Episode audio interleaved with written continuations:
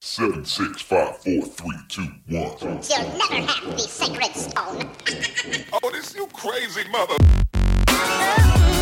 Hier ist der OMT Podcast mit brandneuem Stoff für eure Online-Marketing-Dröhnung zwischendurch. Heute mit dem OMT-Gründer Mario Jung.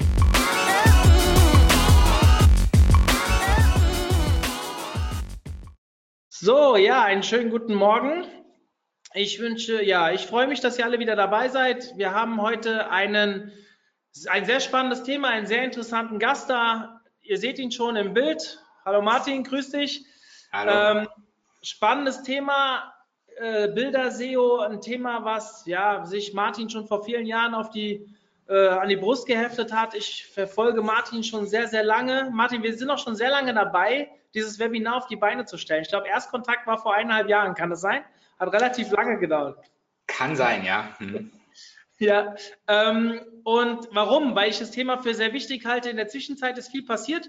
Ihr wisst es alle, die Bildersuche hat sich verändert. Wir haben alle oder viele von uns haben viel Traffic, äh, direkten Traffic über die Suchmaschine verloren. Ich denke, äh, dass einige von euch auch mittlerweile denken, dass eine Optimierung der Bilder vielleicht gar nicht mehr so relevant ist.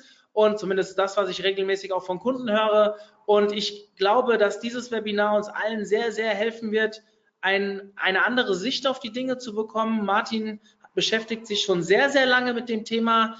Wer von euch den, ihr seht das unten auf dem Screen, den Tech SEO Blog verfolgt, das war einer meiner ersten Blogs vor vielen Jahren, die ich wirklich aktiv gelesen habe, ähm, der weiß, dass Martin sich sehr gut in dem Thema auskennt und ich glaube, wir könnten keinen besseren für dieses Thema hier begrüßen. Martin, die Bühne gehört dir, an euch da draußen. Ähm, ihr könnt Fragen stellen. Stellt sie über den Chat. Ich werde am Ende eine kleine QA-Session machen, wenn Martin mit seinem Vortrag durch ist und ihn, soweit ich kann, mit euren Fragen bearbeiten. Viel Spaß. Ich bin raus. Martin, viel Spaß. Die Bühne gehört dir. Und mal schauen, was jetzt kommt. Ja, vielen Dank, Mario. Ähm, auch von mir äh, herzlich willkommen und nochmal die Bitte, entsprechend auch Fragen zu stellen. Ähm, wenn irgendwas unklar ist, äh, kann Mario mich entsprechend unterbrechen. Ähm, Mario sammelt auch Fragen, wenn ich das richtig verstanden habe, sodass äh, ja, wir dann anschließend hoffentlich auch noch auf die Fragen eingehen können. Ähm, ich werde mich bemühen, das Ganze in ungefähr 40 Minuten durchzuziehen. Ähm, normalerweise mache ich das lieber in vier Stunden, weil das ist ein sehr komplexes Thema und ähm, ja, äh, möglicherweise ist einiges ein bisschen gehetzt, vielleicht auch nur oberflächlich angekratzt. Ähm, werden wir sehen, ja. Also dann haben wir noch 20 Minuten oder eine Viertelstunde Zeit, irgendwie um Fragen zu beantworten. Ähm, okay, ich war ähm, letzte Woche bei Systrix, die haben mich eingeladen, irgendwie um Videos zu machen, irgendwie, und da hat mir der Timo Schwarz die Frage gestellt, warum machen eigentlich so wenig Leute Bilder-SEO? Und da war ich ein bisschen überrascht irgendwie und habe aber nochmal drüber nachgedacht. Und ich glaube, ähm, es gibt dafür zwei Gründe. Äh, zum einen, weil es nicht so viele Leute gibt, die selber Bilder erstellen für ihre Websites. Ähm, denn wer selber Bilder herstellt oder, oder produziert, der ist natürlich daran interessiert, dass die entsprechend auch gute Rankings haben. Das ist bei mir der Fall. Und zum anderen ähm, ist es aber, glaube ich, auch so, dass viele gar kein richtiges Gefühl haben für Bilder und die Google-Bildersuche und wie das sozusagen äh, suchmaschinentechnisch zusammenhängt mit den Algorithmen und äh, welche Auswirkungen das eine auf das andere hat, also die Websuche auf die Bildersuche und die Bildersuche auf die Websuche. Und mein Ziel ist es für heute eigentlich, äh, euch so ein bisschen so ein Gefühl dafür zu vermitteln. Wir können in viele Details nicht äh, einsteigen. Ähm, das ist, wie gesagt, sehr komplex aber so, dass ihr ein Gefühl kriegt, irgendwie, was äh, kann man mit Bildern machen und ähm, wie, wieso wirkt sich das eigentlich auch positiv auf die organische Suche aus. Ich habe ein paar Slides vorbereitet und ähm, genau, fange damit einfach mal an. Ähm, wer mich nicht kennt, kann nach googeln, da haben wir jetzt keine Zeit für. Äh, Mario hatte gefragt, ist das, äh, ist Bilder-SEO überhaupt noch aktuell? Ähm, ihr wisst wahrscheinlich alle, äh, am 7. Februar 2017 hat Google die Bildersuche prinzipiell grundlegend verändert und seither werden große Bilder direkt auch in der Bildersuche angezeigt. Und die Traffic-Zahlen sind seinerzeit um ungefähr 80 Prozent eingebrochen. Ähm, ja, und da stellt sich natürlich die Frage, warum soll man überhaupt noch sich drum kümmern, wenn man sowieso keine Besucher mehr kriegt aus der Google-Bildersuche.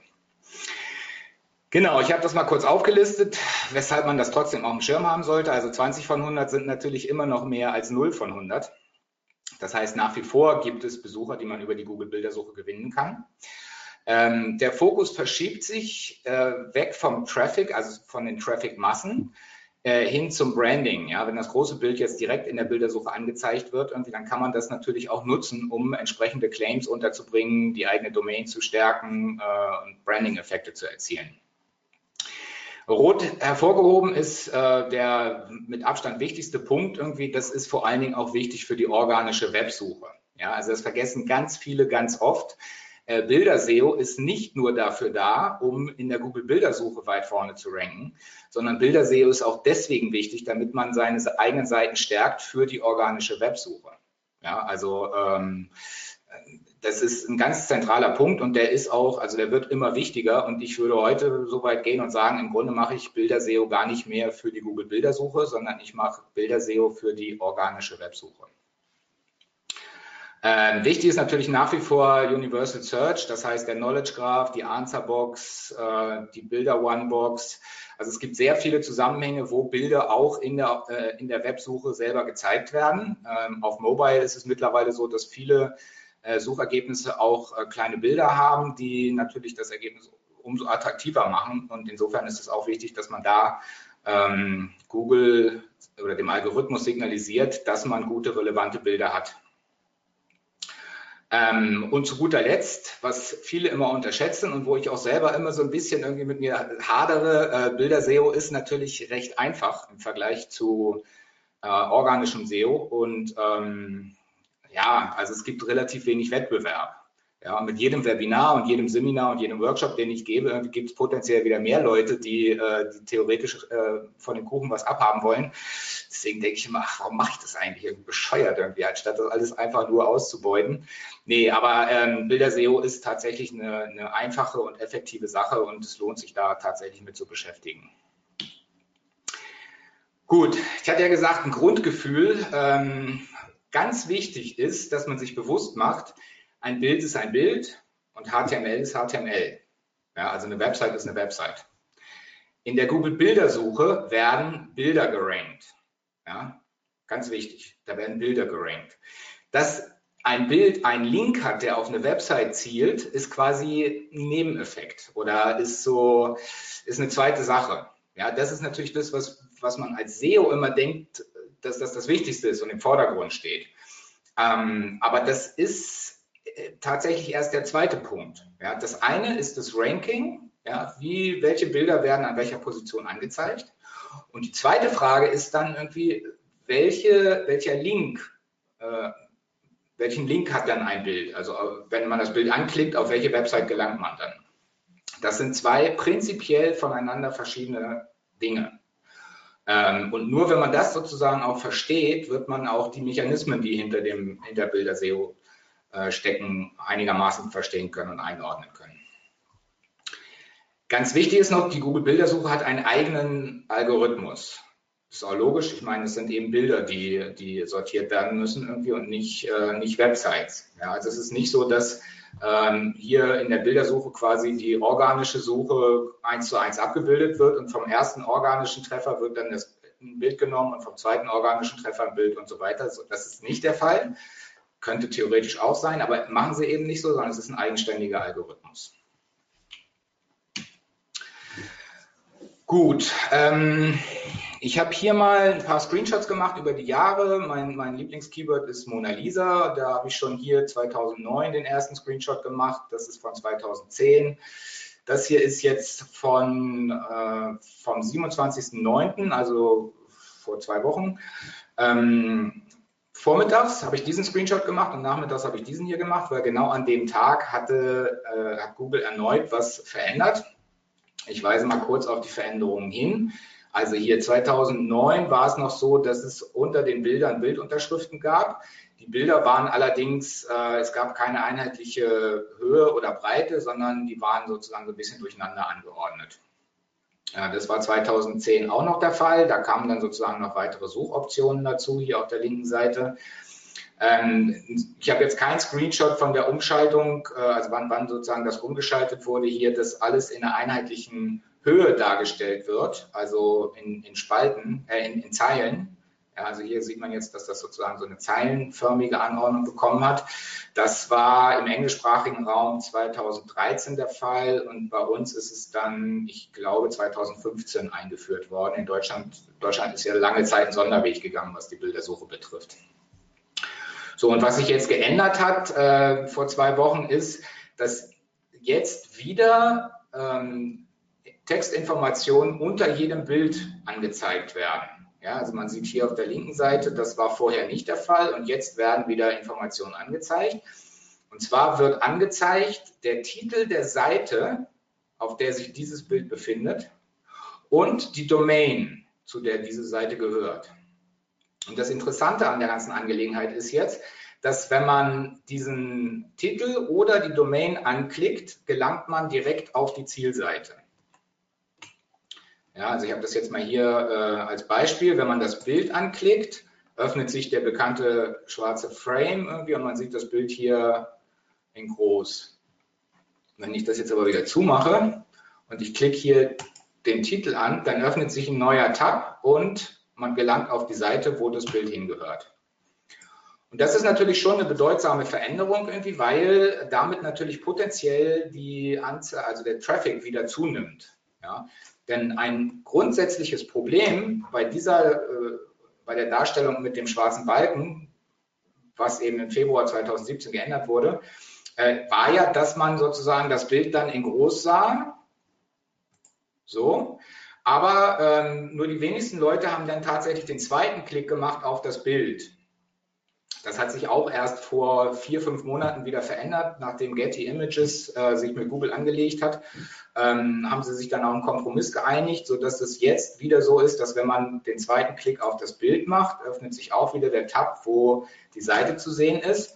Vorher war das so, äh, dass man im Grunde das hier gesehen hat, nämlich Bild in neuem Tab öffnen. Ja, also da wurde nur das Bild angezeigt, aber nicht äh, die Seite, von der das Bild ist. Insofern haben wir auch an dem Punkt Getty einiges zu verdanken, dass sie das damals durchgeboxt haben.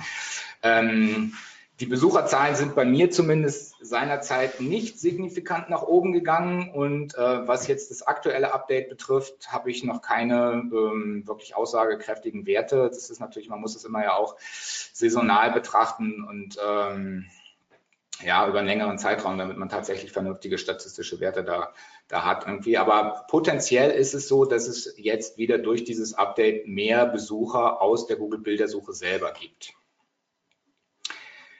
Gut, so viel erstmal zu den Zielen und der, den, den Traffic-Optionen, die man in der Bildersuche selber hat. Ähm, kleiner Break. Und jetzt möchte ich auf Folgendes hinweisen, wenn man sich diesen Screen anguckt.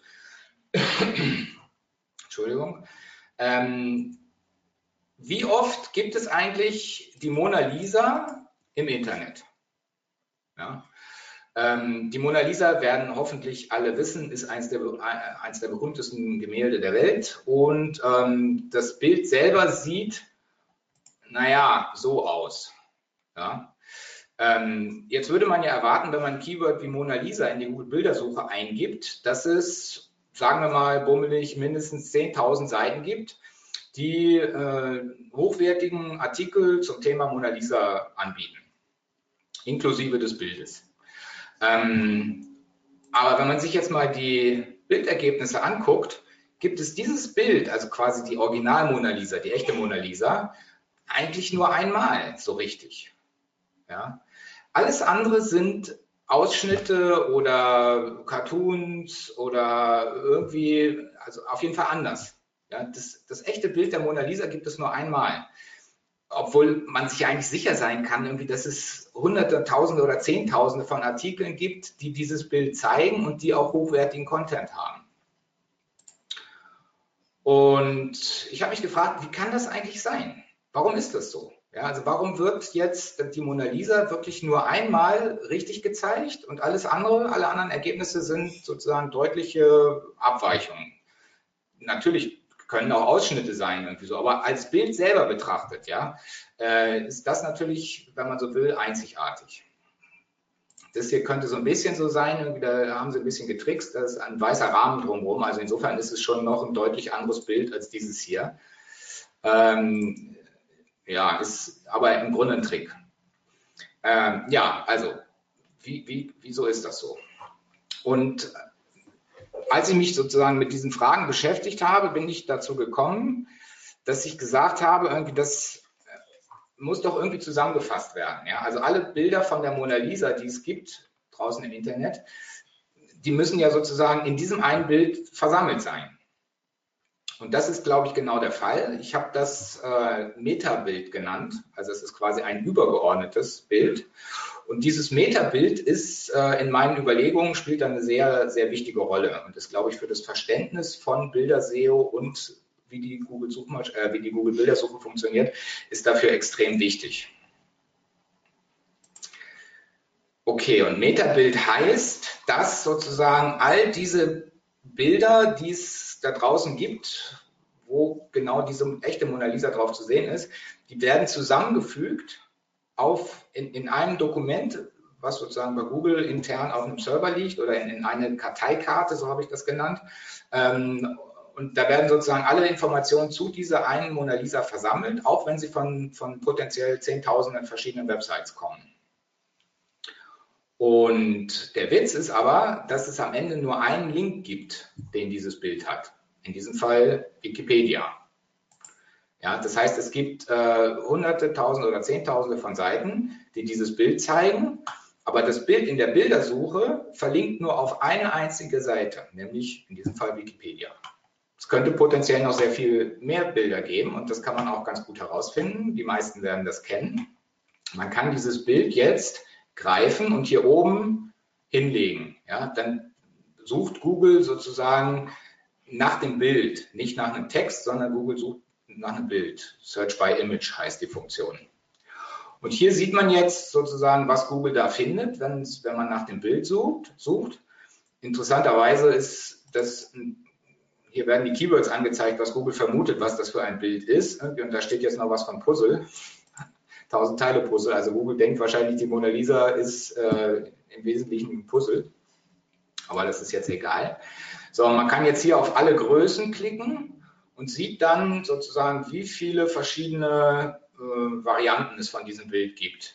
Ja, teilweise sieht man auch irgendwie, dass da so Verformungen oder Abwandlungen drin sind. Das ist natürlich nicht die echte Mona Lisa, äh, aber es ist sozusagen so ähnlich, dass Google das quasi immer noch als eine Version dieses Bildes äh, ansieht. Ja, und man sieht schon, das sind logischerweise Tausende, kann man endlos weiter scrollen. So, und wenn man jetzt nochmal zurückgeht und sich hier nicht die Größen der, des Bildes anschaut, sondern mal nach unten rollt, dann findet man Seiten, wo dieses Bild verwendet wird. Ja, also als erstes hat man Wikipedia-Artikel Mona Lisa. Dann hat man die äh, Wikipedia, das ist die Bilddatei selber bei Wikipedia. Okay, dann gibt es hier noch Pinterest. Klar, ist dann natürlich auch abgelegt. So, und dann, wenn man auf die nächste Seite geht, sieht man aber schon, okay, dann gibt es an vcmedien.de, Mission mit Schwein, Blogspot, nochmal VC Medien, nochmal Pinterest, All My Mystery und, und, und. Ja, ich kann das jetzt sozusagen endlos weiterverfolgen. Und es gibt, wie gesagt, hunderte, tausende von Seiten, wo genau dieses Bild verwendet wird. Aber an erster Position ist sozusagen Wikipedia hier.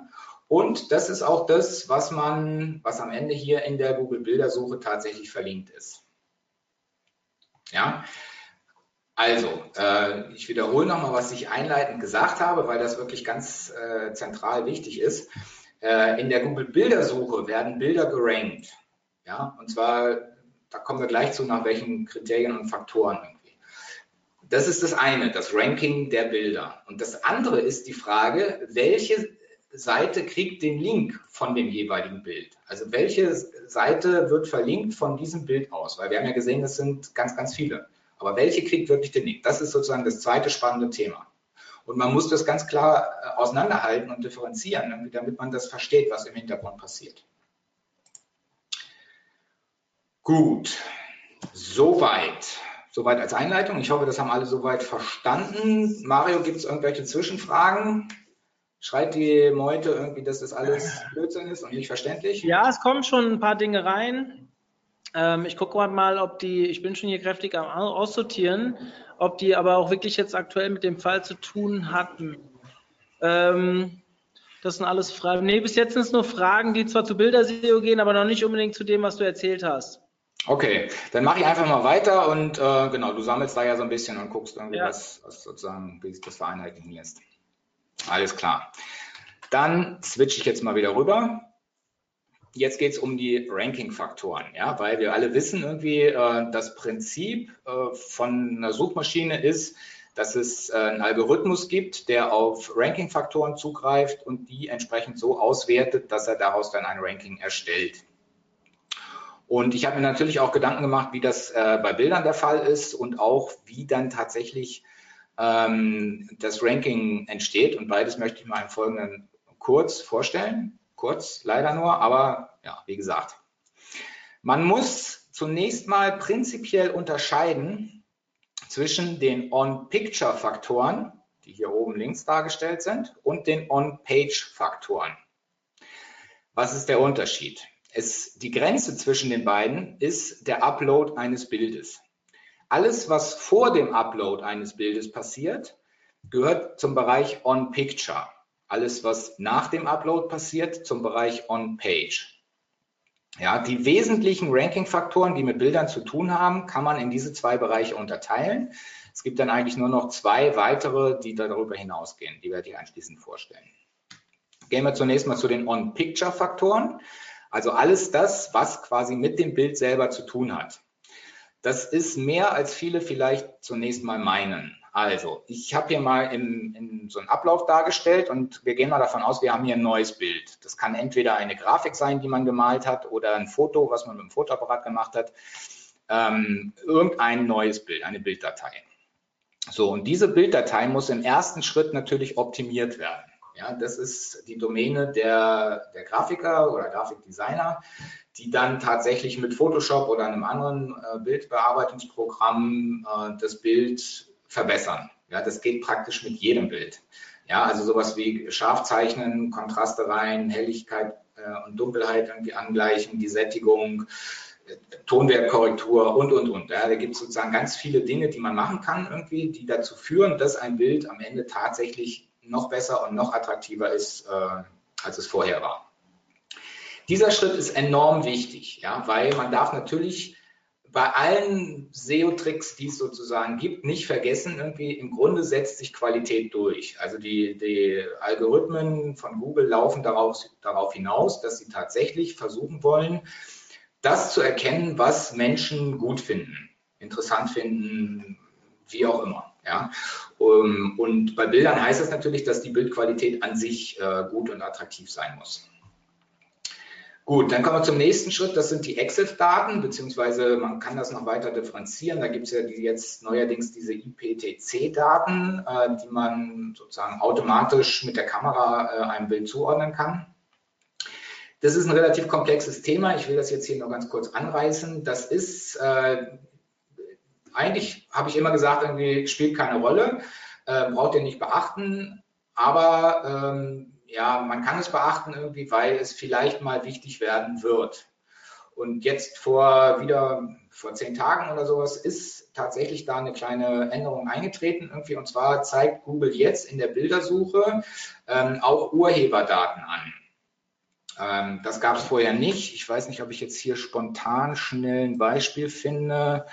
Äh, Paris. Ähm,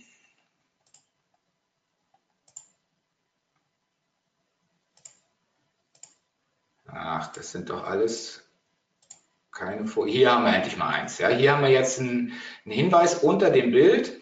Da steht Bildnachweis. Normalerweise steht immer nur weitere Informationen, aber an der Stelle hier gibt es jetzt einen kleinen Link, der heißt Bildnachweis. Und wenn man den anklickt, dann geht so ein kleines äh, Pop-up, so ein Alert auf. Da steht dann Bildnachweis und dann Ersteller, wer das Bild erstellt hat und dann der Urheber Getty Images iStock Photo. äh, und dann Informationen aus IPTC, Fotometadaten extrahiert. Ja, das zeigt ganz eindeutig an, irgendwie, dass Google diese Informationen tatsächlich aus den IPTC-Daten äh, herausgezogen hat und jetzt auch in der Bildersuche tatsächlich anzeigt. Das ist für all diejenigen relevant geworden, die tatsächlich äh, professionell ähm, damit da, davon leben, ihre Bilder zu verkaufen.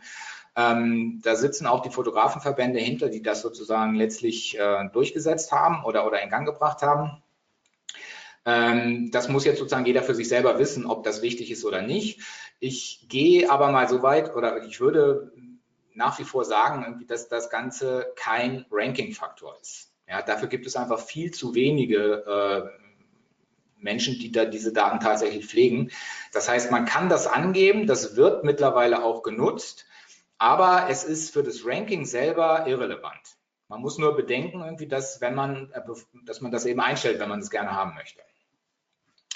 Gut, nächster Punkt, Branding. Ähm, zum Branding zähle ich alles, was sozusagen sich in einem Bild befindet, was nicht unbedingt das Bild selber ist, sondern was quasi mit dem mit dem Publisher zu tun hat. Ja, also das kann ein Wasserzeichen sein, um das Bild ähm, vor Weiterverbreitung zu schützen. Ähm, ich baue bei mir standardmäßig immer die URL der Website mit ein, auf der ich das Bild verwende. Dass, wenn das Bild eben doch in anderen Zusammenhängen verwendet wird, also geklaut wird, auch kurz äh, auf Deutsch gesagt, ähm, dass die Leute, die das Bild dann sehen, irgendwie immerhin noch meine Domain quasi sehen und ähm, Genau, man kann das auch ein bisschen weiterführen, kann noch das eigene Logo mit, mit einbauen und noch verschiedene andere Sachen, je nachdem, äh, was die eigene Marketingabteilung einem da empfiehlt. Aber man sollte das durchaus bedenken, weil die Bilder, wie gesagt, in der Bildersuche jetzt ja in groß angezeigt werden. Ja, und äh, es gibt viele Menschen, die eben nur noch das Bild angucken und gar nicht mehr auf die Website gehen. Und insofern muss man jetzt quasi die Bildfläche nutzen, irgendwie, um sie äh, ja, also für die eigenen Zwecke verwenden. Gut, als nächsten Punkt gibt es die Komprimierung. Das ist eine sehr wichtige Angelegenheit. Und zwar geht es dabei darum, dass man die Dateigröße und die, äh, die Dateitype äh, sozusagen festlegt. Bei der Dateitype, also äh, ist es ein, wird es als JPEG abgespeichert oder GIF oder PNG, kann man zunächst mal sagen, das ist auch kein Ranking-Faktor, kein direkter. Also es spielt keine Rolle, in welchem Dateiformat man ein Bild abspeichert. Aber es ist insofern wichtig, als dass es für bestimmte Arten von Bildern jeweils optimale Speicherformate gibt. Ähm, also das heißt, Fotos sind in aller Regel mit JPEGs am besten zu komprimieren, ähm, Grafiken am besten mit PNG oder GIF. Ähm, animierte Bilder kann man sowieso bisher nur mit GIF erzeugen, beziehungsweise ich glaube WebP von Google macht das auch, bin mir nicht ganz sicher. Ähm, genau. Äh, und wenn man, wenn man Vektorgrafiken hat, also Bilder, die sozusagen äh, frei skalierbar sein sollen, dann äh, es bietet sich natürlich SVG an. Ähm, das SVG-Format äh, hat sozusagen nur den Nachteil, dass es bei kleinteiligen Bildern dann entsprechend große Dateien werden. Äh, das heißt, das bietet sich nur bei einfachen, flächigen Grafiken an. Ähm, spielt aber, wie gesagt, eigentlich für das Ranking keine Rolle. Viel wichtiger ist stattdessen die Dateigröße und die Bildgröße, also die Bildmaße. Ja, und zwar gibt es da, wenn man so will, ein Verhältnis. Die, die Grundregel oder eigentlich sind es zwei Grundregeln, die wichtig sind, die aber gegenläufig sind. Nämlich zum einen, äh, ein Bild sollte möglichst groß sein von den Maßen her. Ja, also ein Bild, was äh, 200 mal 400 Pixel ist, ist potenziell deutlich schlechter, als wenn es 2000 mal 4000 Pixel hätte. Ähm, schon alleine von der Bildqualität her ist das logisch. Irgendwie, wenn man sich das auf einem großen Display anguckt, irgendwie sieht man natürlich bei dem kleinen Bild äh, viel weniger. Also das heißt, große Bildmaße sind potenziell immer gut. Äh, häufig kommt die Frage, kann es auch zu groß sein? Äh, ja und nein. Also wenn man sich vor, wenn man sich überlegt, wie das vor zehn Jahren war, ja, da habe ich auch schon Bilderseo gemacht und da habe ich sozusagen alle Bilder auf eine Größe gebracht von 640 mal 480 Pixeln. Das war damals sozusagen ein normales Bild, ein normales Bildformat und man konnte das gut darstellen. Ähm, jetzt, zehn Jahre später, sind viele dieser alten Bilder, die seinerzeit sehr gut gerankt sind, mittlerweile äh, in der Bildersuche nach hinten durchgereicht worden, weil die einfach nicht mehr attraktiv genug sind. Das heißt, die zeigen nicht mehr, wenn man das auf dem Desktop anguckt, ähm, dann sehen die Bilder irgendwie klein aus.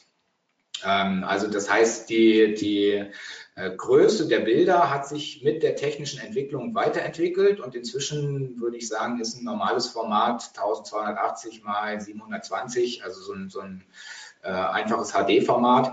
Besser ist sogar noch irgendwie das Full HD, also 1920 mal 1080 oder theoretisch auch noch größer. Ja, man findet auch Bilder in der Bildersuche, die noch deutlich größer sind. Das heißt, nach oben hin gibt es da eigentlich keine Begrenzung. Äh, und man muss eben im Hinterkopf behalten, dass die Technik sich weiterentwickelt und dass man natürlich, wenn man heute Bilder optimiert, auch in zehn Jahren davon noch profitieren möchte. Also tendenziell so groß wie möglich. Demgegenüber steht nun allerdings die Dateigröße. Ja, man kann sich vorstellen, wenn man ein Bild äh, 2 mal 4000 Pixel abspeichert, dann hat das Bild 600, 800 oder äh, 1000 äh, Kilobyte. Das ist verhältnismäßig groß, in, groß insbesondere für Mobilgeräte. Ähm, man sollte also mit Hilfe der, der, der, Kompression, das die wiederum vom, vom, von der Dateitype abhängt, man sollte versuchen, das Bild so, so weit wie möglich zu komprimieren, ohne dass es einen visuellen Qualitätsverlust gibt, irgendwie, aber doch so, dass die Dateigröße erheblich kleiner wird. Ähm, das kann man auch mittlerweile ziemlich gut machen. Die Komprimierungsverfahren sind da wirklich inzwischen ganz gut.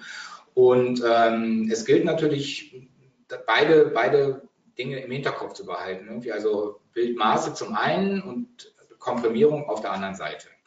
Ähm, ich bin inzwischen so, ja, ich baue die meisten Bilder eben so zwischen 1200 und 1900 Pixeln an einer Länge äh, und versuche sie so zu komprimieren, dass sie ja maximal 100 oder vielleicht mal 150 Kilobyte haben, irgendwie aber nicht mehr. Also wenn, wenn Sie deutlich mehr Kilobyte kriegen, irgendwie dann äh, versuche ich die Bildmaße entsprechend noch weiter zu verringern.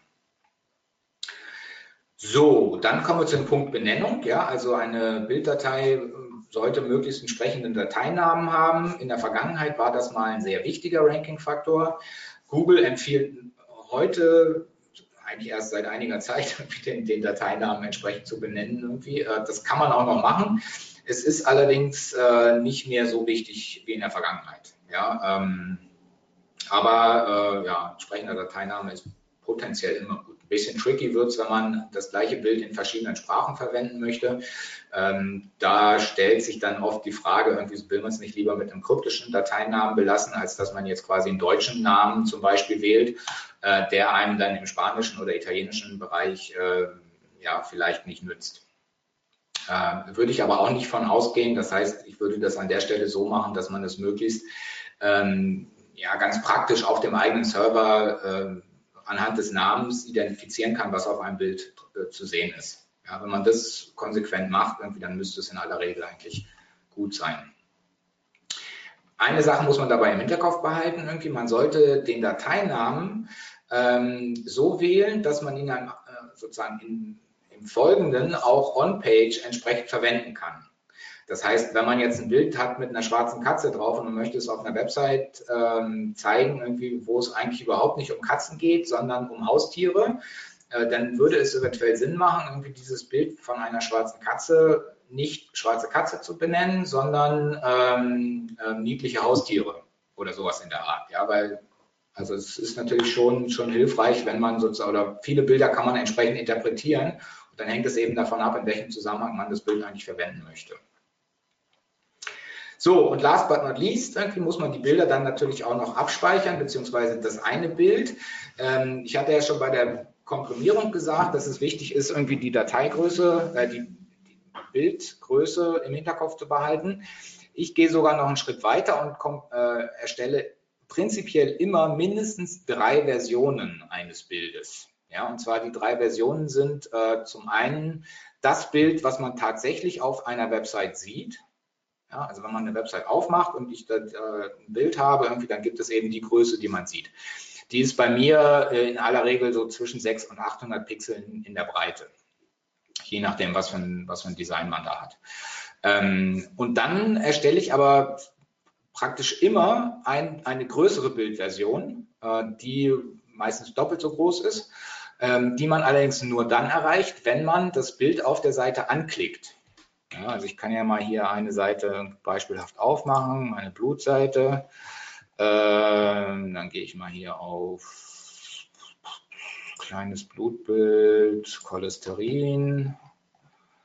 Und jetzt hat man hier irgendwie so ein Bild. Das ist schon relativ äh, groß zu sehen. Aber ähm, wenn man das Bild anklickt, ach, in dem Fall, komm, hier ist es jetzt das große Bild. Also in dem Fall war jetzt dummerweise gerade ein Beispiel irgendwie, wo man, wenn man das, das Bild anklickt, irgendwie auf eine tatsächliche eigentliche Landingpage kommt. Und erst auf der finalen Landingpage, wo es wirklich um dieses Bild geht, ähm, habe ich dann das große Bild verlinkt. Und hier sieht man eben, das ist ähm, ja auf einem großen Bildschirm fast Fullscreen, also ja sozusagen das, von dem ich annehme, dass es heutzutage eigentlich das, das optimale Format ist ähm, zur Darstellung auf dem Desktop-Screen. Genau. Und ja, aber man sieht hier schon, das ist sozusagen die, die mittlere Version. Wenn man es anklickt, ist es die große Version. Und dann habe ich fast immer noch eine kleine Version, die ungefähr so ist wie dieses hier. Ähm, das eben, äh, die funktioniert als Teaserbild. Ja, also wenn ich jetzt hier äh, irgendwo einen Artikel anteaser, so wie hier, ein bestimmtes Thema, dann schreibe ich irgendwie einen kurzen Text dazu, irgendwie, dann gibt es das Teaserbild und man kann dann eben mehr erfahren, irgendwie, indem man das anklickt. Ja, und dann taucht es hier nochmal auf, damit man weiß, dass man genau hier richtig ist irgendwie und äh, kann dann entsprechend weiterlesen. Dieses Bild hier gibt es übrigens auf meinen Seiten dann immer am Ende nochmal in der, äh, in der mittleren Version. wenn man es anklickt, kommt dann die große Version mit blauem Rahmen. Weiß ich gar nicht, warum ich das gemacht habe. Wahrscheinlich, damit das in der Bildersuche entsprechend mehr auffällt. Okidoki, das waren jetzt die On-Picture-Faktoren. Jetzt kommen wir zu den On-Page-Faktoren. Ja, also dieses Bild, was wir entsprechend optimiert haben und als drei Versionen hochgeladen haben, äh, liegt jetzt in einem bestimmten Ablageordner. Ähm, wird auch immer gefragt, ist das wichtig oder nicht? Nein. Früher war das mal wichtig, äh, wenn man zum Beispiel ein Bild hat, was Jaguar heißt. Das ist natürlich ein Unterschied, ob das in einem Ordner liegt, der Tiere heißt oder Autos. Aber das ist so trivial und so alt irgendwie. Also das heißt, das ist sozusagen nicht mehr, nicht mehr von, von Relevanz oder hat nur noch, wenn eine minimale Relevanz. So, und wenn das Bild in einem Ablageordner liegt, hat es eine eindeutige URL. Es ist sozusagen dann ein Webbild. Ja, in unserem Fall haben wir ja drei Webbilder. Ähm, ich benenne die immer irgendwie mit, äh, also die mittlere Version ist so, hat immer den Namen am Ende minus ME, also für Medium. Und die kleine Version hat immer ein Bindestrich und KL für klein und die große Version ist quasi der, der eigentliche sprechende Dateiname ohne Endung, damit ich die drei Bilder immer nebeneinander habe und weiß irgendwie auch, auch sehen kann, wenn ich einfach Ordner durchgehe, ob ich die drei Versionen erzeugt habe oder nicht. Aber in jedem Fall haben unsere Bilder eindeutige URLs. Und diese eindeutige URLs, äh, URL ist sehr wichtig und sollte nach Möglichkeit ab jetzt unverändert bleiben. Ja, sollte sich möglichst nicht wieder verändern. Ähm, so, und dann, wenn man das Bild, was diese URL hat, das kann man jetzt einbinden auf einer Seite. Und wenn man das tut, gibt es eine ganze Reihe von Punkten, die man da beachten kann und sollte. Zunächst sollte man natürlich die Breite und Höhe angeben. Ähm, das ist als Ranking-Faktor im Grunde nicht wichtig. Das sollte man nur deswegen machen, damit der Seitenaufbau entsprechend schneller funktioniert. Und dann ist es eben eine, eine bessere Nutzererfahrung, wenn, wenn die Bilder sozusagen erst äh, danach nachgeladen werden, wenn die Seite selber schon zu sehen ist. Also das ist sozusagen für den Page Speed der Seite wichtig. Ähm, natürlich gibt es den Alttext, den Alternativtext, den man immer dann sieht, wenn man das Bild eben nicht sieht. Ja, entweder weil man eine Sehbehinderung hat äh, oder weil man aus welchen technischen Gründen auch immer äh, keine Bilder darstellen kann in seinem Browser. Äh, wenn das Bild nicht angezeigt wird, wird eben der Alttext angezeigt, deswegen Alternativtext. Ähm, dieser Alternativtext ist nicht nur für SEO sehr wichtig, sondern der ist vor allen Dingen für Menschen mit Sehbehinderung sehr wichtig, von denen es sehr viele da draußen gibt. Und ähm, die sollte man, das ist eine riesige Zielgruppe und die sollte man niemals unterschätzen. Deswegen sollte man den Alttext prinzipiell immer pflegen. Das wird vom W3C auch vorgeschrieben und aus dem Grund ist das auch ein wichtiger äh, Ranking-Faktor. Also Google geht davon aus, dass der Alttext im Grunde genommen von jedem Webmaster gepflegt wird und insofern messen sie dem auch entsprechend viel Gewicht bei. Dann gibt es zu Bildern die Möglichkeit, ein Title-Attribut zu setzen. Äh, ich habe das, hab das in einem Blogartikel mal ausführlich äh, vorgestellt. Ähm, das ist eigentlich nicht mehr nötig und ist als Ranking-Faktor, ja, hat im Grunde keine, keine Relevanz. Nicht mehr. Früher war das mal so, früher war das mal so ein, feiner Trick irgendwie, um, um das Bild irgendwie nach vorne zu hieven, aber inzwischen geht das nicht mehr. Kann man also vernachlässigen. Dann gibt es die Bildunterschrift. Und die Bildunterschrift ist auch ein enorm wichtiges Signal, äh, weil es sozusagen für Google eindeutig direkt im Zusammenhang mit dem Bild äh, angeboten wird. Das heißt, sowohl der Alttext als auch die Bildunterschrift sind beides Informationen, wo Google davon ausgehen kann, dass das ganz gezielt und bewusst sozusagen gesetzt wurde, irgendwie um zu erläutern, was auf dem Bild zu sehen ist und warum das Bild gezeigt wird. Ist also sehr wichtig, die Bildunterschrift. Ähm, natürlich spielt der umgebende Text eine wichtige Rolle. Das heißt, ähm, das Bild taucht ja auf der Website in äh, einem bestimmten Zusammenhang auf. Und dieser umgebende Text ist äh, für Google auch sehr wichtig, um zu verstehen, was ein Bild wohl zeigt und wofür ein Bild eben relevant ist. In diesem Zusammenhang sollte man sich immer, wenn man Bilder-SEO betreibt, eigentlich sollte man immer, wenn man SEO betreibt, irgendwie sich ähm, mit Quelltexten auseinandersetzen. Ja, weil ein Crawler oder auch ein Googlebot äh, liest Quelltext. Ja, der guckt sich keine Seiten an, sondern liest Quelltext irgendwie. Und das ist also enorm wichtig, wie im Quelltext die Reihenfolge ist, äh, wie die Dinge sozusagen eingebunden werden. Man kann ja über CSS-Tricks das so bauen, irgendwie, dass im Quellcode dieser Bildaufruf erst am Ende der Seite passiert. Ja. Das wäre schlecht, weil der Googlebot natürlich nicht weiß, dass dieses Bild mit diesem Text im Zusammenhang steht. Also besser ist, wenn man ein Paragraph, im, also ein P-Tag im Quellcode hat und innerhalb dieses P-Tags wird quasi ein Bild aufgerufen über ein Figure-Tag oder ähm, Div-Container oder einfach nur als Image-Tag. Wobei, wenn man es nur als Image hat, kann man keine Bildunterschrift angeben. Man sollte also schon noch ein, sozusagen eine Klammer drum umbauen, irgendwie, die eben mit dem Bild zu tun hat. Gibt es bei HTML5 jetzt äh, die Möglichkeit, irgendwie das mit so, mit so einem Figure-Element zu machen. Ja, dann kann man das Copyright noch angeben. Ich hatte ja gesagt, IPTC-Daten werden jetzt ausgelesen. Ähm, Bisher zeigt Google noch nicht Copyright-Informationen, die unter einem Bild stehen, an. Es ist aber theoretisch denkbar und auch, ich finde gar nicht unwahrscheinlich, dass Google irgendwann mal versucht, solche Informationen zu einem Bild zu finden und die dann auch entsprechend anzuzeigen. Insofern kann es nicht schaden, Copyright-Informationen mindestens in der Bildunterschrift äh, entsprechend mit anzugeben. Sehr wichtig ist auch die Überschrift des Absatzes, in dem sich ein Bild befindet. In diesem Fall wäre das jetzt diese Überschrift. Das Bild kann ja aber auch theoretisch hier unten eingebunden werden, dann würde die Überschrift sozusagen vor diesem Absatz äh, benutzt werden. Also allgemein kann man sagen, die letzte Überschrift, die vor einem Bildaufruf auftaucht, ist wichtig von Bedeutung. Äh, und zu guter Letzt gibt es natürlich die Möglichkeit, auch in den Meta-Informationen oben im Header einer Website ähm, ja, Bildaufrufe zu machen oder, oder Informationen über Bilder weiterzureichen, zum Beispiel Open Graph Image äh, festzulegen, was eben beim Social Media Sharing benutzt werden soll. Äh, das spielt auch fürs Ranking selber keine Rolle, ist allerdings sozusagen eine trickige Variante, um eine Verbindung zwischen einem Bild und einer Website herzustellen auch wenn das Bild gar nicht auf der Seite gezeigt wird. Ja, weil man kann natürlich hier oben in den Metainformationen auch Bilder aufrufen, die auf der Seite selber gar nicht zu sehen sind. Aber das ist ein Folgeseminar. Ähm, so, jetzt fasse ich das Ganze nochmal kurz zusammen.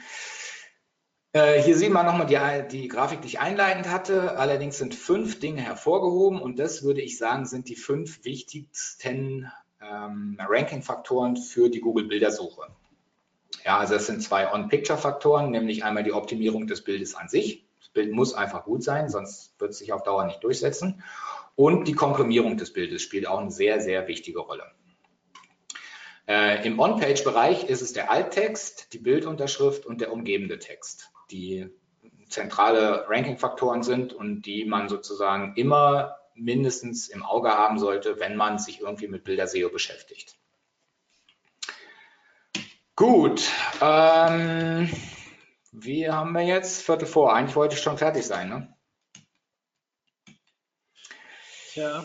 Bin ich aber nicht. Liebe Leute, habt ihr noch drei Stunden Zeit? Nein, machen wir nicht. Also ich mache jetzt hier mal weiter äh, und mit der Fragerunde, also ich mindestens fünf Minuten brauche ich noch, weil jetzt kommen, jetzt kommen eigentlich die, die spannenden Ranking-Faktoren.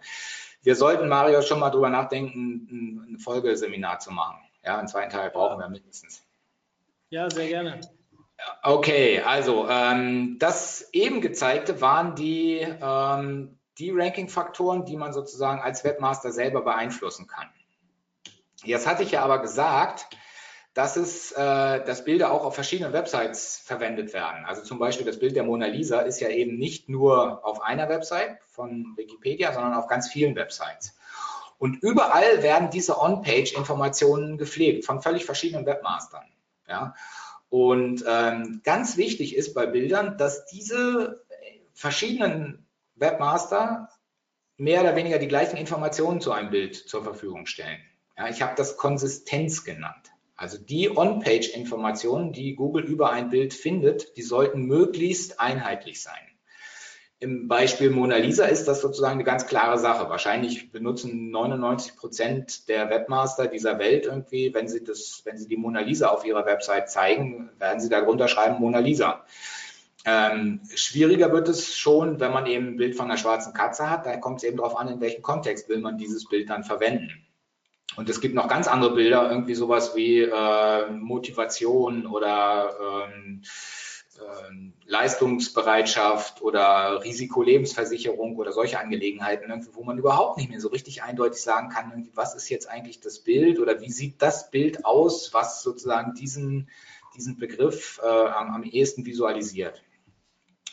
Und das sollte man beim Bilderseo immer im Hinterkopf behalten, dass diese Konsistenz, diese Eindeutigkeit, die ist wichtig. Ähm, jetzt komme ich nochmal zu dem, was ich einleitend hatte, nämlich dieses Meta-Bild-Konzept. Ja, also Google indexiert nicht dein Bild, sondern das Bild. Ja, weil es ist nicht dein Bild, das ist Google scheißegal, ob es dein Bild ist oder nicht. Entscheidend ist überhaupt, dass es ein Bild ist und es könnte auch bei ganz vielen anderen zu finden sein und verwendet werden.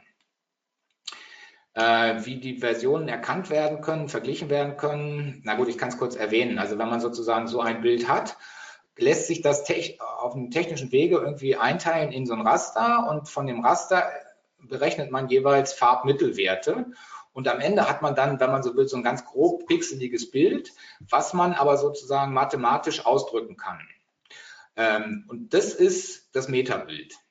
Und wenn man jetzt andere Versionen dieses Bildes genau durch dieses Verfahren laufen lässt, kommt am Ende immer das gleiche Metabild raus. Weil es eben, wenn man so will, eine eine Vereinheitlichung ist, eine Vergröberung ist des Bildes, die man dann anschließend mathematisch vergleichen kann. Das ist ein sogenannter Hash-Wert, den man daraus erzeugen kann aus diesen ganzen einzelnen Farbmittelwerten.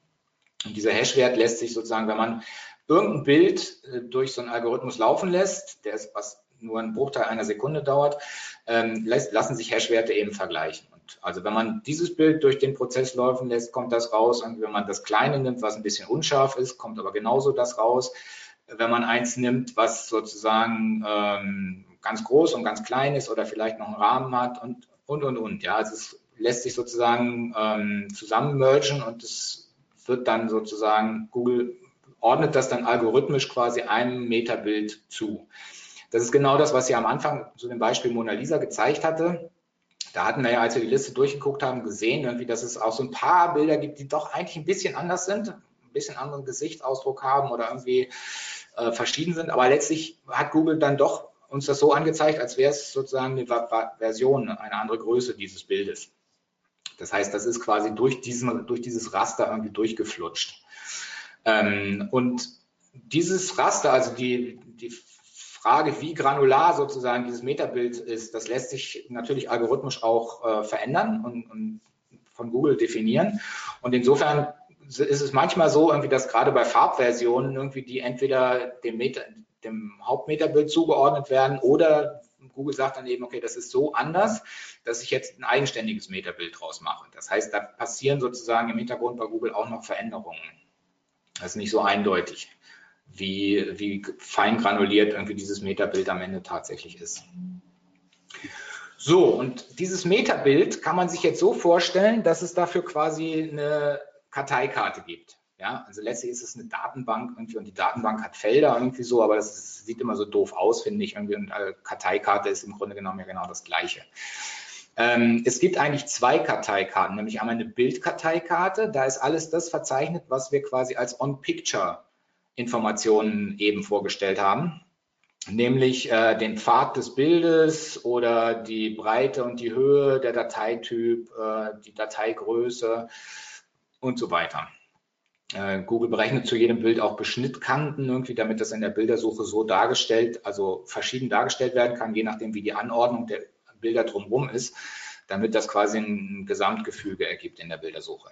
Das ist eigentlich alles erstmal eher nebensächlich, sondern uns interessiert an dieser Stelle dieses Metabild die Metabild-Karteikarte. Hier wird potenziell all das eingetragen, was Google on-page zu einem Bild findet. Ja, also wenn wir jetzt hier ein Mona Lisa-Bild haben auf der Wikipedia-Seite, dann ist der Alttext Mona Lisa, die Bildüberschrift, der Bildunterschrift ist Mona Lisa von Leonardo da Vinci und, und, und. Also alle On-Page-Signale sind auf diesem Metabild verzeichnet. Und äh, aus diesen On-Page-Signalen lässt sich jetzt wiederum algorithmisch berechnen, ähm, für welche Keywords sozusagen die Mona Lisa, für welche Keywords dieses Bild eigentlich relevant ist. Ja, und das ist einfach eine ganz schlichte Textanalyse. Ja, und im Grunde genommen ist der ganze Bilderalgorithmus an dieser Stelle auch nichts anderes, als dass er quasi Textsignale auswertet, die sich um das Bild herum befinden.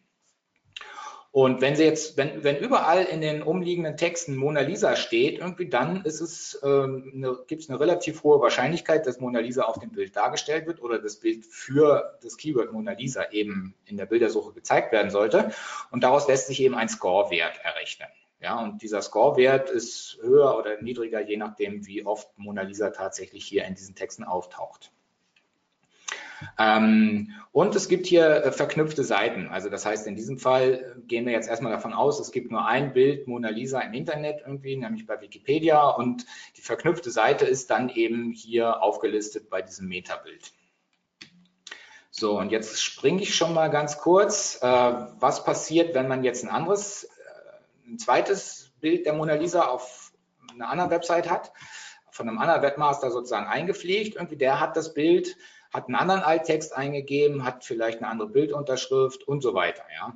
Ähm, und je nachdem, was da eingegeben wurde, verändern sich jetzt quasi diese Score-Werte für bestimmte Keywords, die Google hier extrahiert hat. Die Score-Werte können entweder sozusagen ähm, genauso gut bleiben oder sich sogar verbessern.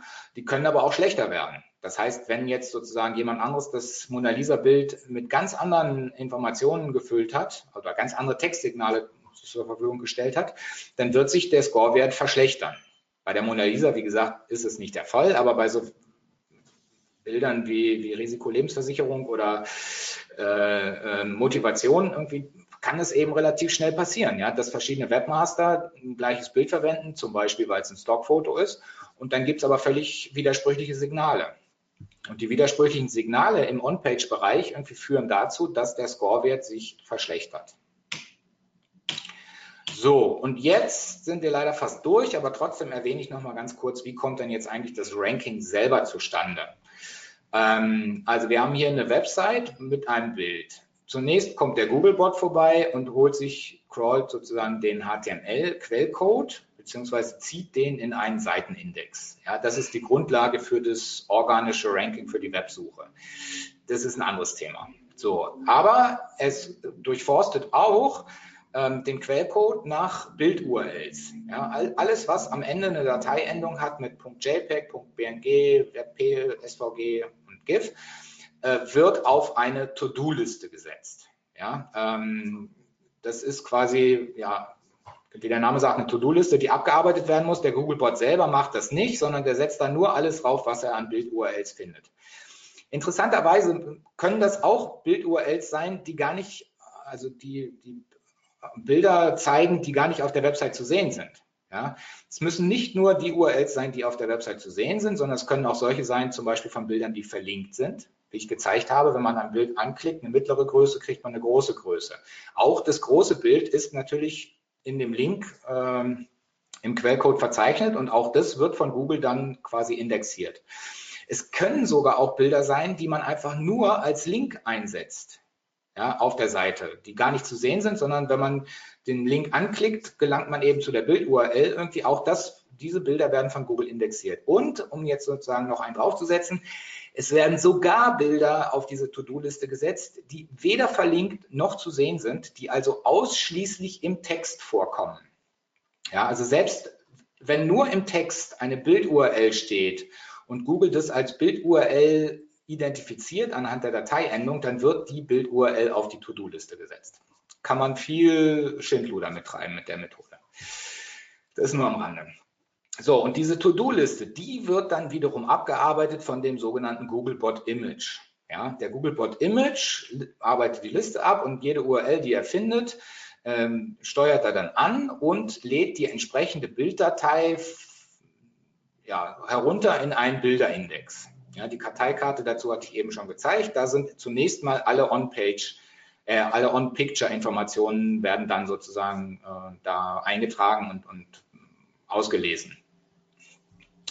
Und das Bild selber geht dann in eine Bildanalyse. Haben wir jetzt leider nicht die Zeit, das zu zeigen, dass Google natürlich auch schon ziemlich gut darin ist, irgendwie äh, den Inhalt von Bildern tatsächlich zu identifizieren und zu erkennen.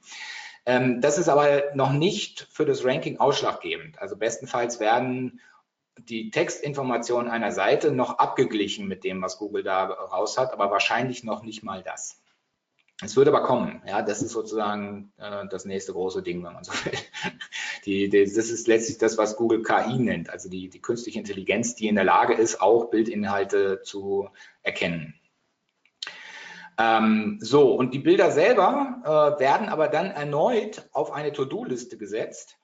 Und diese To-Do-Liste wird dann von einem Metabilder-Algorithmus abgearbeitet. Ja, und der erstellt dann im Grunde genommen oder der pflegt einen Metabilder-Index. Ja, dieser Metabilder-Index ist das, was ich eben gezeigt habe. Ähm, das heißt, der Algorithmus mergt das Bild down und guckt irgendwie, äh, ist das Bild sozusagen als Hashwert schon vorhanden in der Metabilder, im Metabilder-Index? Wenn ja, werden alle Informationen zu diesem Bild diesem Metabild zugeordnet. Ja, also alle On-Page-Informationen, die da gefunden werden, werden dem Metabild zugeordnet. Wenn das noch nicht vorhanden ist, dann legt Google ein neues Metabild an. Ja, also dann kriegt man, also wenn man jetzt selber zum Beispiel eine Grafik erstellt irgendwie oder ein eigenständiges Foto macht und das auf einer Website einbindet, dann wird Google da ein neues Metabild-Index draus, äh, ein neues Metabild draus machen. Und ähm, aber der, potenziell kann natürlich das Bild, wenn es dann erstmal im Internet ist, auch auf verschiedenen Seiten verwendet werden. Und es kann dann auch runtergeladen werden und erneut hochgeladen werden. Und ähm, ja, wenn, wenn das sozusagen jemand tut, dann werden die Informationen entsprechend dem Metabild zugeordnet. So, und in diesem Metabilder-Index, da gibt es jetzt ja ähm, quasi, wie ich eben vorgestellt habe, wie so eine Art Score für jedes Bild, wo, für welche Keywords dieses Bild relevant ist. Und das ist dann das, worauf Google quasi zurückgreift, wenn tatsächlich eine Suchanfrage in der Bildersuche ge äh, gemacht wird. Also wenn jetzt hier gesucht wird nach Mona Lisa, dann wird das über einen Ranking-Algorithmus quasi weitergeleitet an den Metabilder-Index und dann werden alle Ergebnisse angezeigt, die, wo, wo Mona Lisa potenziell als, ähm, als Keyword sozusagen berechnet wurde. Und dann wird ganz schnöde geguckt, irgendwie bei welchem Bild hat es denn sozusagen den höchsten Scorewert. Ja, und das Bild mit dem höchsten Scorewert wird dann an Position 1 angezeigt und das mit dem zweithöchsten an Position 2 und so weiter. Ähm, genau, und das führt dann eben dazu, dass es natürlich enorm wichtig ist, dass diese Informationen, die man on-page zu einem Bild bereitstellt, dass die auch tatsächlich konsistent sind. Ja, wenn man ein Bild sozusagen, wenn ein Bild in verschiedenen Zusammenhängen verwendet wird und verschiedene On-Page-Signale erhält, dann widersprechen die sich hier in der Metabild-Kartei und dann sinkt der Scorewert für die verschiedenen Keywords. Ja, je eindeutiger das ist, umso besser. Jetzt sind wir fast durch. Das heißt, das Learning, was ich jetzt sozusagen hier euch nur mitgeben kann, ist, wenn ihr Bilder mehrfach verwendet, und das solltet ihr tun, weil Mehrfachverwendung ist ein wichtiger Ranking-Faktor. Wenn ihr Bilder mehrfach verwendet, irgendwie so, dann äh, macht es immer einheitlich. Ja, also experimentiert da nicht rum, irgendwie, dass ihr sagt, irgendwie, hier benenne ich es mal so und da mal so und da mal so. Nein, immer so einheitlich wie möglich, irgendwie am besten sogar identisch. Ja, also wenn ihr ein Bild verwendet, irgendwie benutzt sozusagen immer die gleichen Signale äh, um das Bild rum. Also den, den, denselben Absatztext wird man nicht machen, weil hätte man ja echt Duplicate Content im Textbereich, aber ansonsten sollte das also Alttext und Bildunterschrift und Dateiname, das ist schon gut, wenn das mehr oder weniger identisch ist. So, lieber Mario, ähm, ja. ganz fürchte, kurz von meiner Seite. Ja, erstmal vielen, vielen Dank, äh, Martin. Ich ähm, habe einen Punkt. Wir haben das Phänomen, dass nach einer Stunde immer sehr viele Leute rausgehen, weil sie wahrscheinlich in die nächsten Termine müssen. Ich ja. werde euch jetzt kurz im Chat, ähm, bevor wir in die Fragerunde gehen, einige werden sicherlich bleiben, ähm, kurz den Link senden jetzt für unser Webinar morgen. Denkt bitte dran, wir haben morgen um 15.30 Uhr das nächste. Da geht es um Reportings, visuelle Datenanalyse im Online-Marketing nennt es sich. Wir werden sehr viele äh, Themen haben rund um Reporting-Möglichkeiten, die ihr im Unternehmen oder gegenüber euren Kunden einsetzen könnt. Ich freue mich, wenn ihr wieder dabei seid. Ähm, für die, die jetzt noch Bock haben auf eine Fragerunde, bleibt noch ein bisschen dabei. Ich habe noch eine Viertelstunde Zeit und ich muss sagen, Martin, also die, die Fortsetzung, die du angekündigt hast, Teil 2, wo du gemeint hast, wir können das vielleicht machen, die ist hier auf sehr viel Gegenliebe gestoßen. Ähm, ich merke auch anhand der Fragen, die reinkamen, die teilweise sich gar nicht direkt auf das beziehen, was du gesagt hast, aber trotzdem um das Thema Bilder-SEO gehen, ähm, dass das Thema halt auch immens groß ist und äh, halt, äh, man hätte vielleicht fast eine Frage-Antwort-Session draus machen können. Schickt die ja. Fragen vorher ein und ich beantworte sie euch. Vielleicht machen wir das in Teil 2 so. Das wäre ja vielleicht ganz cool. Ähm, aber jetzt kommen wir erstmal zu den Fragen. Ähm, ich stelle meine Fragen mal hinten an. Ich hätte natürlich auch ein paar gehabt, aber hier gibt es ein paar. Äh, ich will, möchte die User hier den Vortritt lassen und deswegen lese ich einfach mal ein paar Sachen vor. Ich fange mit der ersten an. Benennung der Bilder mit Unterstrich oder Bindestrich. Wie wichtig ist der Altec? Und das hast du schon gesagt. Wie lange sollte die Beschreibung Altec oder Title sein? Okay, zunächst äh, Unterstrich oder Bindestrich. Ganz klar Bindestrich, weil der Bindestrich ist auch für Google sozusagen als Bindestrich zu erkennen. Das heißt, ähm, mit Bindestrich getrennte Wörter sind tatsächlich einzelne Wörter. Der Unterstrich ist für Google quasi kein Trenn Trennelement, sondern quasi wie ein echter Buchstabe. Das heißt, wenn man Unterstrich verwendet, dann ist das für Google wie ein Wort. Ja, ein, ein, also es sind nicht zwei einzelne Wörter irgendwie. Und einen Trennstrich macht man ja normalerweise irgendwie, um zwei einzelne Wörter irgendwie zu generieren. Das heißt, der, der Bindestrich ist quasi immer das Mittel der Wahl. Zweite Frage war. Ähm, die, die, wurden, glaube ich, im, im Laufe des. Warte, ich gucke nochmal rein. Äh, nee, das wurde soweit dann alles beantwortet. Also das hast du in deinem, in deinem, also der an denjenigen, der das gefragt hat. Die erste Frage ja, die anderen Sachen, die ich eben gestellt habe, die wurden im Laufe des Webinars beantwortet. Die müssen wir, glaube ich, an der Stelle nicht wiederholen, weil es sind sehr, sehr viele Sachen reingekommen. Ich entschuldige mich jetzt schon dafür, dass wir wahrscheinlich nicht alles beantworten können, weil dafür die Zeit wahrscheinlich nicht reichen wird. Trotzdem möchte ich hier ein bisschen weitermachen.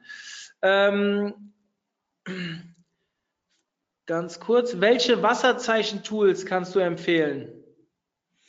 Uh, schwierige Frage. Nee, kann ich keine empfehlen, weil ich das sozusagen alles ähm, mit Photoshop mache und zwar gar nicht tatsächlich im Sinne von Wasserzeichen, sondern ich mache einen geblendet, abgeblendeten Layer äh, in aller Regel über die Bilder rüber. Und dann ist es ja sozusagen auch sichtbar. Ein Wasserzeichen soll ja normalerweise mehr oder weniger unsichtbar sein. Äh, und da habe ich tatsächlich keine Erfahrung. Also könnte ich auch nur eine Google-Suche machen irgendwie und äh, ja, kann ich nichts zu sagen. Ähm, dann, wenn du äh, Photoshop nutzt, nutzt du Photoshop auch für die Komprimierung, oder? Ja, Okay, dann kann ich schon hier ein paar Fragen wegklicken. Äh, ganz, kurze, ganz kurzer Hinweis dazu. Ähm, das mache ich natürlich zum einen, weil ich mache das jetzt seit, weiß nicht, 25 Jahren irgendwie und das ist quasi äh, Routine geworden ähm, für mich. Auch diese drei Bildversionen und so weiter. Ähm, es gibt ja diese Programme JPEG Mini und, und äh, sowas in der Art, irgendwie, mit denen man Bilder auch nachträglich noch komprimieren kann. Ich habe das bei mir durchprobiert und ähm, habe den Eindruck, dass das sagen wir mal, nur in 80 Prozent wirklich zu optimalen Ergebnissen führt. Es gibt immer wieder auch Bilder, wo ich das Gefühl habe, die hätte man entweder noch ein bisschen mehr komprimieren können oder die sind vielleicht sogar überkomprimiert und verlieren damit an, an äh, visueller Qualität. Ja, also äh, ich bin da ein bisschen misstrauisch. Ähm, aber für diejenigen, die da vielleicht nicht so viel Erfahrung haben oder sich nicht so sicher fühlen irgendwie in der visuellen Beurteilung, ähm, für die sind das mit Sicherheit Tools, die man auch gut nutzen kann die man aber natürlich nutzen sollte, irgendwie bevor man die Bilder hochlädt. Ja, Ähm, die Toolfragen äh, häufen sich. Kannst du ein Tool empfehlen, um die IPTC-Daten zu den Bildern einzutragen? Kann ich auch noch nicht, äh, weil wie gesagt, auch für mich ist es neu. Äh, ich habe das tatsächlich in der Vergangenheit bisher nicht gemacht, habe jetzt allerdings festgestellt, irgendwie, dass es ich habe mal Screenshots gemacht von äh, OpenOffice-Dokumenten äh, oder beziehungsweise als, nee, als Bild exportiert, OpenOffice irgendwie, und da wurde dann mein Name voreingetragen und der ist jetzt tatsächlich mit Bildnachweis in der Bildersuche auch so verzeichnet. Ansonsten haben meine Bilder alle noch nicht dieses, äh, diesen Bildnachweis drinne. Ähm, ich bin da noch ein bisschen am Hadern, ob ich das jetzt rückwirkend noch mache. Äh, ich habe jetzt bei mir in Photoshop voreingestellt, dass das bei neuen Bildern, die ich speichere, sozusagen dann immer schon mit drin ist. Das ist eine Voreinstellung der meisten Grafikprogramme, glaube ich. Photoshop auf jeden Fall ja. Und wenn man das einmal gemacht hat, irgendwie, dann wird bei jedem Speichern das sozusagen mit eingetragen. Okay. Ähm, ich nehme jetzt mal, also an die User da draußen, vielen Dank für die äh, lobenden Worte. Ich gebe die auch gerne an Martin weiter. Ich muss nur das aus dem Chat hier rausnehmen, weil sonst ähm, wird es zu unübersichtlich. Ähm, äh, ja, wir haben aufgezeichnet und die Aufzeichnung wird auch online gehen, auch heute noch, irgendwann heute Nachmittag. Ich werde über die Clubgruppe auf Facebook ähm, bekannt geben, wenn das soweit ist. Das heißt, dort bekommt ihr auch, ähm, natürlich könnt ihr die einzelnen Slides euch nochmal anschauen. Einfach anschauen, auf Pause drücken und dann macht euch einen Screenshot oder wie auch immer. Ähm, wenn ihr die Präsentation haben wollt, könnt ihr an Martin schreiben. Ich weiß nicht, ob er sie rausgibt, haben wir vorher geklärt. Pass auf, wir machen das so. Ich, ich schicke sie dir zu irgendwie und du regelst okay. das. Alles klar. Dann schreibt mir an mario.omt.de, wenn ihr sie haben wollt, beziehungsweise wir können sie auch unter das Video legen in den geschlossenen Bereich und dann könnt ihr euch die downloaden. Ähm, das ist eine gute Idee. Wie baust du die XML-Sitemap, um die unterschiedlichen Versionen von Bildern ähm, ja. ähm, wieder so eine Frage, wo ich nur sagen kann, ich mache das eigentlich gar nicht. Also ich baue tatsächlich bei meinen Projekten keine XML-Sitemaps, weil ich keine Projekte habe, die so groß sind, dass sich das lohnen würde. Ähm, oder noch anders, irgendwie die Gefahr ist viel zu groß, dass ich da Bockmist reinbaue irgendwie und, und damit quasi meine eigene Struktur kaputt mache. Äh, es gibt ja diese Ansage von John Müller, irgendwie, wo er selber sagt, irgendwie Sitemaps braucht man eigentlich erst ab Websites von der Größenordnung von ungefähr 10.000 Seiten aufwärts. Ähm, das hat kaum eins meiner Projekte. Also maximal bewegen sie sich so um die 10.000 Seiten. Und ich habe also insofern nirgendwo mehr Sitemaps hinter. Ich habe da ein bisschen mit experimentiert irgendwie und habe das aber alles wieder gelöscht. Ähm, weil ähm, die Sitemap selber ist ja auch kein Ranking-Faktor, also ist fürs Ranking völlig irrelevant, sondern die hilft lediglich da, ähm, dem, dem Crawler sozusagen ähm, Inhalte zu finden oder äh, sie hilft dabei ähm, zu priorisieren, also wenn man den Crawler quasi gezielt steuern möchte. Äh, und beides ist in meinen Fällen nicht nötig, weil ich äh, quasi von der Struktur her schon also immer quasi neue Artikel mit neuen Bildern über die Homepage verlinke. Also das heißt, immer wenn ich was Neues erstelle, dann gibt es irgendwo entweder gleich im, im Menü, in der Navigation oder falls nicht im Menü, dann mindestens auf der Homepage einen Link zu dieser neuen Seite. Äh, und den, ja, das Scrolling klappt dann in aller Regel total super. Wenn man quasi über die Homepage neue Inhalte verlinkt, dann ist, sind die äh, sehr schnell im Index.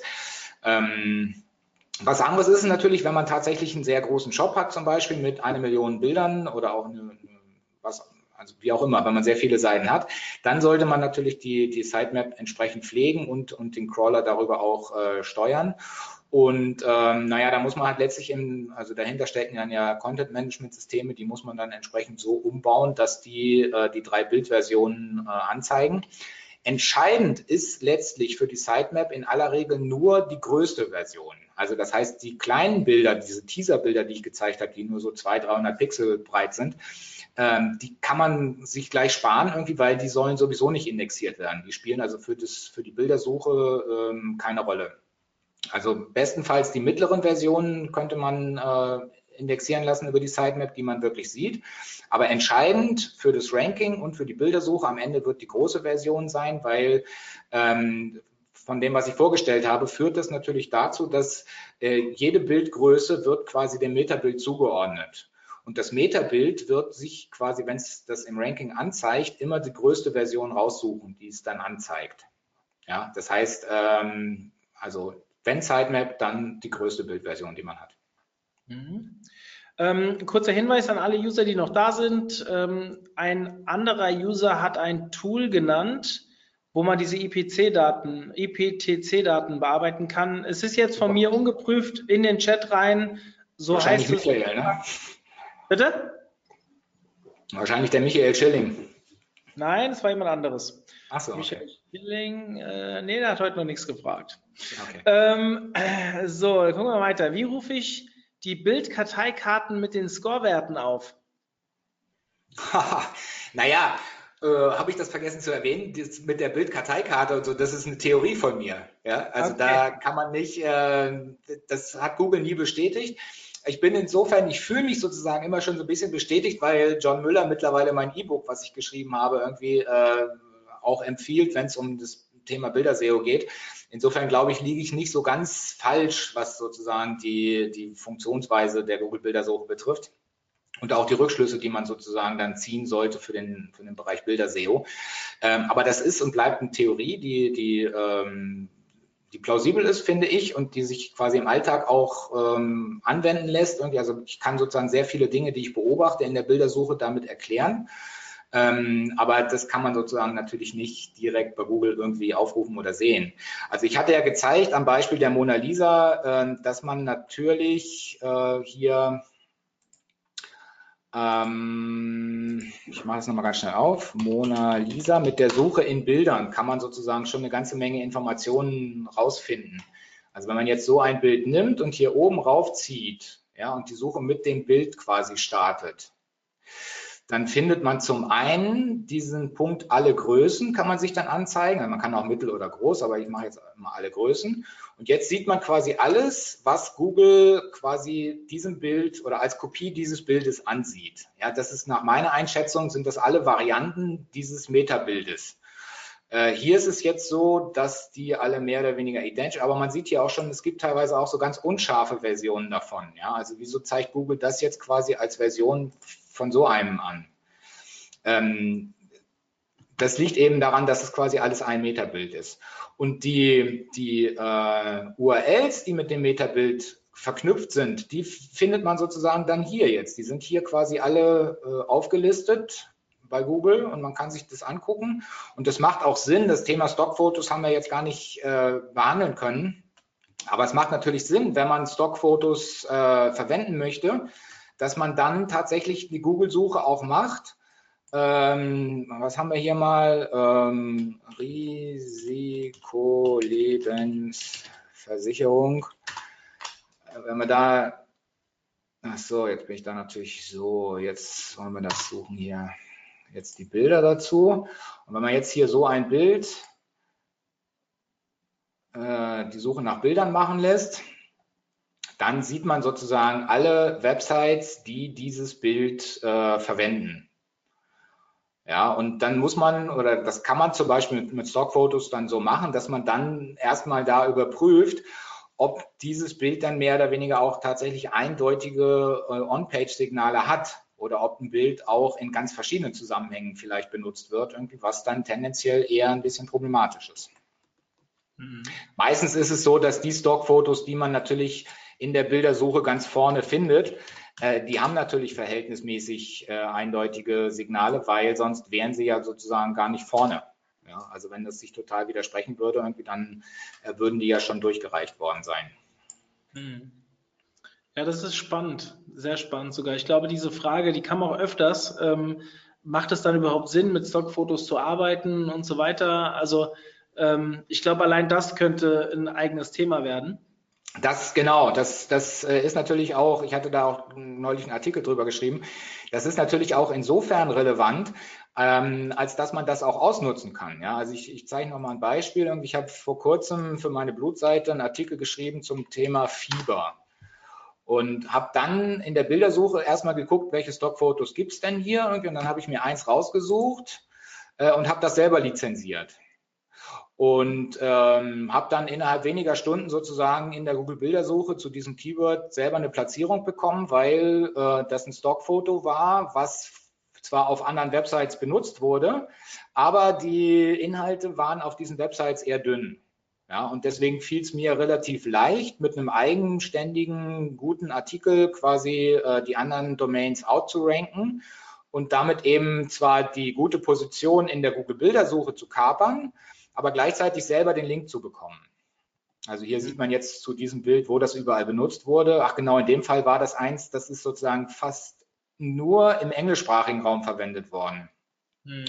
Und das äh, bringt mir natürlich irgendwie große Vorteile, wenn ich dieses Bild, was natürlich schon viele äh, positive Signale durch die Mehrfachverwendung hat, wenn ich dann das Bild selber sozusagen lizenziere, aber in einem Deutsch, auf einer deutschsprachigen Seite verwende und diese deutschsprachige Seite dann entsprechend so gut ist, dass sie andere deutschsprachige Wettbewerber quasi inhaltlich outranken kann, dann wird mir quasi sehr schnell dieser Platz äh, zugewiesen, beziehungsweise der Link der Link zu diesem Bild, weil das Bild war ja schon vorne, da braucht ihr gar nichts für machen irgendwie. Aber den Link habe ich dann sozusagen bekommen, weil ich einen entsprechend besseren Inhalt hatte als die Wettbewerber, die das Bild auch verwendet haben. Mhm. Das habe ich in meiner Präsentation, glaube ich, gar nicht erwähnt. Äh, hier, da ist das nochmal. Die Qualität der Website, auf der ein Bild gezeigt wird, wird immer wichtiger als Ranking-Faktor selber. Ja, mhm. das heißt, in der Vergangenheit war das so, dass Google geguckt hat, irgendwie, ähm, welches ist die aktuellste Seite, die zuletzt dieses Bild verwendet hat, irgendwie, oder welches Bild ist am, also welche Seite verwendet die größte Version dieses Bildes und und und. Da gab es verschiedene Ansätze. Aber jetzt, seit einiger Zeit, ist es so, und das ist auch nur konsequent, dass die Qualität der Seite äh, das zentrale Kriterium geworden ist. Das ist auch der Grund dafür, weshalb ganz viele Bilder in der Bildersuche mittlerweile wirklich direkt zu Wikipedia gehen. Also es macht überhaupt keinen Sinn mehr, Wikipedia-Bilder zu klauen, weil man müsste sozusagen, selbst wenn man das Bild von Wikipedia kapert, müsste man einen besseren Inhalt äh, auf seiner Seite haben als der entsprechende Wikipedia-Artikel. Und das fällt einem bei vielen Keywords entsprechend schwer. Ja. Und selbst wenn man den Text besser hinbekommt, dann ist es ja auch so, dass sonstige Ranking-Faktoren bei Wikipedia einfach genau, besser sind. Genau, die spielen natürlich dann auch noch eine Rolle, genau. Ja. Also ich habe mich gerade damit beschäftigt, dass zum Beispiel die Seite Suchmaschinenoptimierung, also wir versuchen mit dem OMT auf Suchmaschinenoptimierung zu ranken, was noch nicht ganz funktioniert, ähm, dass dort äh, Wikipedia alleine 1500 Backlinks hat. Also nur auf diesem, auf dieser Unterseite. Und das äh, ist ja schon allein so ein krasses Signal äh, oder ein Grund, warum die oben stehen, dass das zu übertreffen das ist ja fast unmöglich. Und dementsprechend, ja. jetzt ist natürlich Suchmaschinenoptimierung auch ein Wort, was sehr häufig erklärt wurde im Netz über die Jahre und natürlich dann dementsprechend auch verlinkt wurde. Aber das betrifft ja auch ganz viele andere Themen, die Wikipedia abdeckt. Deswegen stehen die ja auch ähm, so viel oben. Deswegen sollte man die vielleicht auch umgehen, jetzt gerade in dem Thema. Da hast du natürlich recht. Ich habe ähm, hier gerade gesehen, wenn ich Sie ganz kurz unterbrechen darf, ich habe jetzt Suchmaschinenoptimierung mal eingegeben, irgendwie in die Bildersuche geklickt, irgendwie und hier ist tatsächlich ein Bild von mir vorne, was ich allerdings nie, niemals versucht habe, irgendwie zu optimieren. Also es war sozusagen gar nicht intendiert irgendwie, dass ich mit diesem Bild da irgendwie nach vorne komme. Ähm, ja also ich glaube, Suchmaschinenoptimierung ist kein so schwieriges Keyword. Ja, sag ich mal, also wenn es in, in, der, der Bilder, wenn es um die Bildersuche geht. Ja. Genau, wenn es um die Bildersuche geht. Das heißt, hier gibt es wahrscheinlich ziemlich viele Stockfotos. Und ja. wer jetzt unbedingt mit diesem Keyword sozusagen nach vorne kommen will, sind vielleicht einige irgendwie in der, äh, in der Zuhörerschaft irgendwie. Man sollte mal überlegen, irgendwie, welche Bilder man da möglicherweise, hm, wo es sich lohnen würde, die auch selber zu lizenzieren und auf der eigenen Website einzubinden äh, um dann entsprechende Bildersuche-Rankings zu gewinnen. Das ist auch interessant. Hier gibt es Kündigungsschutz, irgendwie wird für dieses Bild angezeigt. okay. Das liegt aber daran, dass es ein ganz ähnliches Bild gibt, wo Kündigung draufsteht. Ja. So.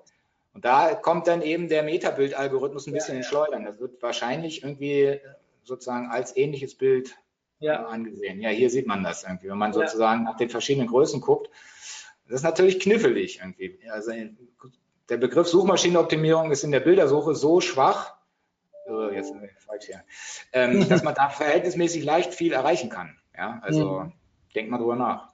Ja, da könnte man vielleicht noch punkten. Nee, ist gut.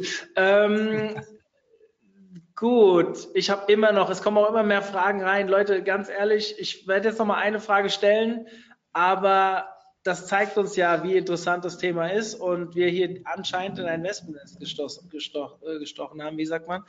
Ähm, Freut mich natürlich sehr, dass wir mal so eine krasse Beteiligung dann auch bekommen. Hallo, wenn ich auf dem Titel oder der Domain unter dem Bild klicke, also in der Bildersuche, wo lande ich denn dann in Google Analytics, also bei den organischen Traffic oder bei Google Images? Ja, das ist auch eine gute Frage. Ähm, also, wenn man in der Bildersuche hier auf einem, hier raufklickt, ne? Äh, das ja. ist ja jetzt erst seit, ich weiß gar nicht, einer Woche oder so äh, eingeführt und ähm, das habe ich selber auch noch nicht verstanden.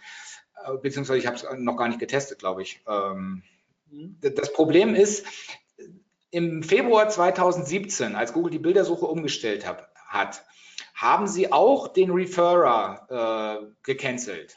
Ja, das mhm. heißt, man konnte seither nicht mehr unterscheiden, ob ein Besucher aus der Google Bildersuche oder aus der organischen Suche kam. Ähm, also es gibt zwar einen Referrer Google, aber man konnte nicht mehr sagen, irgendwie von welchem Vertical aus oder von wo genau bei Google der Besucher kam. Und so vor einigen Wochen hat Google jetzt angekündigt, dass sie den Refer Referrer für die Bilder wieder einführen wollen. Äh, ich habe jetzt mal, ich hatte mal so vor zwei Wochen geguckt bei mir und da war aber nichts, keine Veränderung zu sehen. Also ich bin jetzt auch gar nicht sicher irgendwie, ich habe jetzt noch nicht die Logfiles bei mir genau angeguckt, irgendwie, ob da der Referrer eigentlich jetzt drin steht. Ähm, aber das, das Tracking sozusagen aus der Google-Bildersuche ist enorm schwierig ähm, und man kriegt so ein paar Hinweise über die Google Search Konsole und kann in der Search-Konsole sozusagen differenziert äh, sich anzeigen lassen bei, den, bei der Suchanalyse ähm, nach dem Suchtyp äh, Bild. Ähm, und da kriegt man ganz interessante Daten raus, aber das zeigt im Grunde ja nur an, äh, zu welchen Keywords tatsächlich die eigenen Bilder hier Impressionen haben oder dann auch angeklickt werden, so dass es hier groß angezeigt wird. Aber wie viele dann von hier aus wirklich auf einer Website landen, äh, das ist sozusagen offen. Also und ich kann auch anhand der Daten, die ich habe, nur ganz schwer verifizieren, ob es einfach nur so, so wenige sind äh, oder ob da irgendwie noch ein Tracking-Problem ist. Ja, also das ist ganz schwer äh, zu berechnen. Mhm. Lieber Martin, vielen, vielen Dank für die Ausführungen. Ähm, ja. Ihr hört schon raus, ich werde es an der Stelle unterbrechen. Wir werden vielleicht diesen zweiten Teil angehen. Da werden Martin und ich versuchen, es schneller hinzubekommen als das letzte Mal.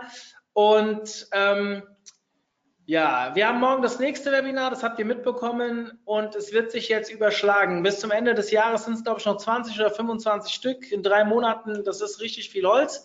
Und ich hoffe, ihr seid regelmäßig dabei. Schaut rein. Wir versuchen, gute Inhalte auf die Beine zu stellen und hoffen, dass ihr uns ein bisschen helft, indem ihr uns ja, unsere Inhalte ein bisschen teilt, vielleicht von anderen Leuten von den Webinaren erzählt und so weiter.